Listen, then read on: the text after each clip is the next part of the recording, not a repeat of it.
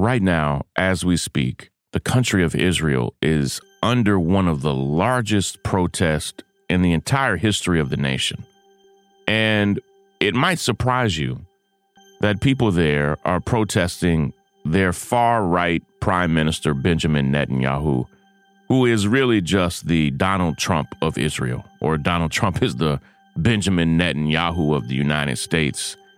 And he has tried and is still trying to do something that will overthrow the independence of the judiciary there in the country, such that the executive power, the prime minister or the president, however you want to think of it, and and their office will be able to have way more say and sway over the nation's judges.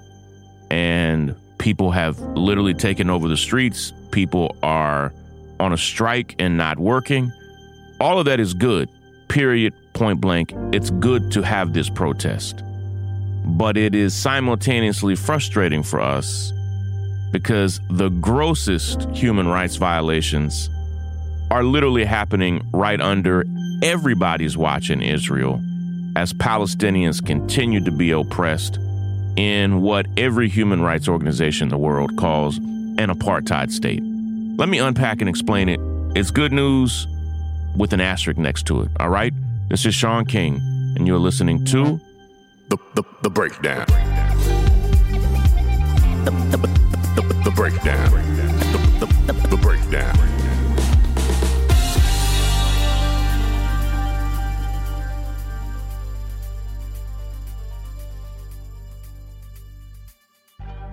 have to say that anytime I see the people of Israel protesting injustice and the far right government there, it's bittersweet. It's it's only bittersweet for me because yes, injustice anywhere is a threat to justice everywhere. That's why I support these protests. They should be protesting their government. What their government is doing is deeply corrupt, extremely problematic, and could spread throughout the world. In any semi functioning democracy, and that's what I would call Israel. In any semi functioning democracy, you have to have independent judges. The president, the prime minister, the cabinet, the executive office can't just single handedly control judgeships in that country, not just appointees, but the highest court in the land is saying, no, we take you off, we put you in. You have to have a system of checks and balances. And Benjamin Netanyahu and his most conservative supporters are saying, hey, we need to remove these checks and balances because they're getting in our way of doing the things that we want to do. And people are outraged. And hundreds of thousands of people have taken to the streets. Civic workers ha- are protesting. People are resigning from government. People are refusing to do military service. People are stepping down from their government appointments. And it is one of the most catastrophic protests in the history of modern Israel. And it's all against their far right government. And, and it's a deeply conservative government. It may very well be the most conservative government that Israel has ever had. I mean, it's an ultra conservative government. And so seeing them do this is not shocking, it's just disappointing and frustrating.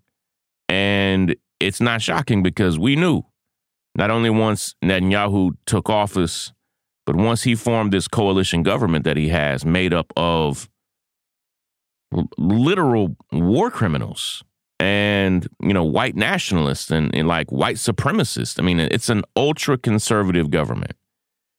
And we knew that that government would always push the envelope and that they would primarily push the envelope in their ugliness and brutality against palestinians which they've done and continue to do.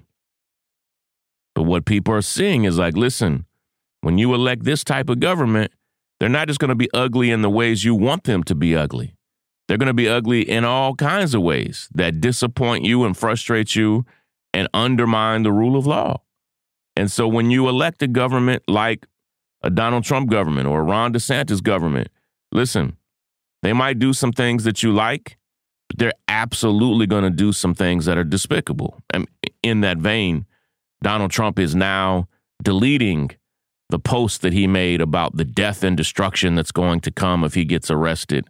He deleted the post where he had a bat up to the head of uh, Manhattan District Attorney Alvin Bragg because he knows he's inciting violence and people are already making violent threats against Alvin Bragg as a result of this. So when you elect and support someone like Trump, it gets out of hand. And the same thing with Netanyahu. Of course, it's out of hand. But it's bittersweet because while it's great that they're protesting their rights being infringed upon, which they are, again, that's why I support it and, and amplify it. But a friend of mine online said, said something that I think frames it best. While it is true that they are protesting an overreach of power by their conservative government, they are basically fighting to see who gets to control the apartheid government. Uh, moderates or conservatives. Like the fight is not to end apartheid. The fight there is saying, like, hey, we want to be the oppressors in charge. And the conservatives are saying, no, no, no, no, we're going to be the oppressors. And the moderates are saying, hold on here. We like for our oppressive system to have some order to it, and we're not going to allow you to overthrow the order of how we do apartheid here. That is basically what's happening. I support it because anything that could remove not only Netanyahu, but undermine that man, he is a menace not only to Palestinians, but he is a menace eh, to his own people and to the region and to the world. And I have no respect for the man, and anybody that has any human dignity has no respect for the man. He, he is a perpetual violator of human rights. Literal war crime charges should be filed against that man, of all people. Yes, I support the war crime charges against Vladimir Putin literally Benjamin Netanyahu needs those same charges. And so it's bittersweet because it's like, damn, good on the people to say, hey, we're not going to have that. But what we also know, and, and this isn't conjecture, we've seen it. When Palestinians protest on those same streets, literally people are shot and killed. People are beaten and maimed. The last time protests that looked anything like this in Israel, but from Palestinians, happened, hundreds and hundreds of Palestinians were shot with live ammunition, killed all over the place. And so it's a beautiful thing that Israelis get to protest for their civil rights and human rights. It's a good thing. Yeah, good. But Palestinians do not live under the equal rule of law. Um, before we go, I want to just give you a quick update on where I think things stand with Donald Trump, and, and, particularly the charges that may or may not be filed against him in Manhattan, and tell you what I know just from what I'm watching very closely. All right, we have a quick word from our sponsors, and I'll be right back. The,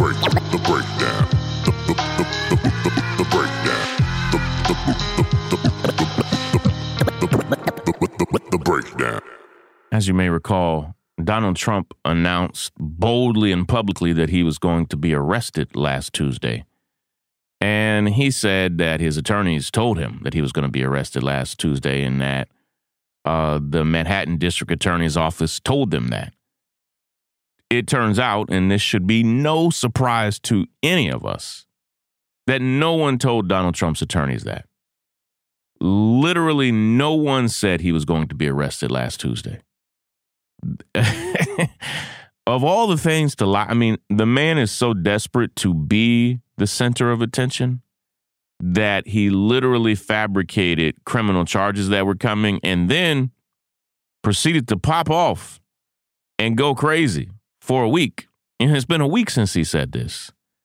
And you know, now he's like, oh, their case is falling apart. It's like, no, listen, dude, nobody told you you were going to be arrested last Tuesday. It didn't happen. And, uh, you know, Donald Trump, in some ways, over the past couple of years since Biden has been president, in some ways, he's been out of the public eye. And it's like how soon you forget how duplicitous and how ridiculous of a liar this man is. like, there is nothing this man won't lie about. And this is just another lie he told. Now, he might be indicted by the Manhattan District Attorney's Office. And it's possible that somebody from the office contacted him and said, and contacted his attorneys and said, hey, we just want you to know that there is the possibility that charges could come.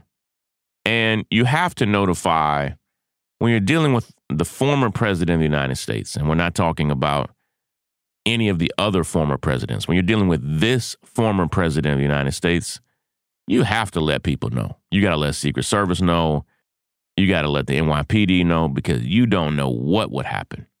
And so, and it's unprecedented. And so it just turns out that the man continues to uh, lie and sell wolf tickets and exaggerate every chance he gets. Now, I believe with my whole heart that somewhere this man is going to be charged with crimes. It could be in Georgia for the election crimes that he's being investigated for. It could be back in Manhattan for the literal porn star that he paid off to hide their affair. Uh, or it could be in D.C. with the federal charges that may or may not be looming over Donald Trump's role in the January 6th insurrection. Um, all I know is that the walls continue to close in on this man. Um, he's he is dangerous, and he continues to be dangerous. And uh, we underestimate the danger he could cause at our own peril.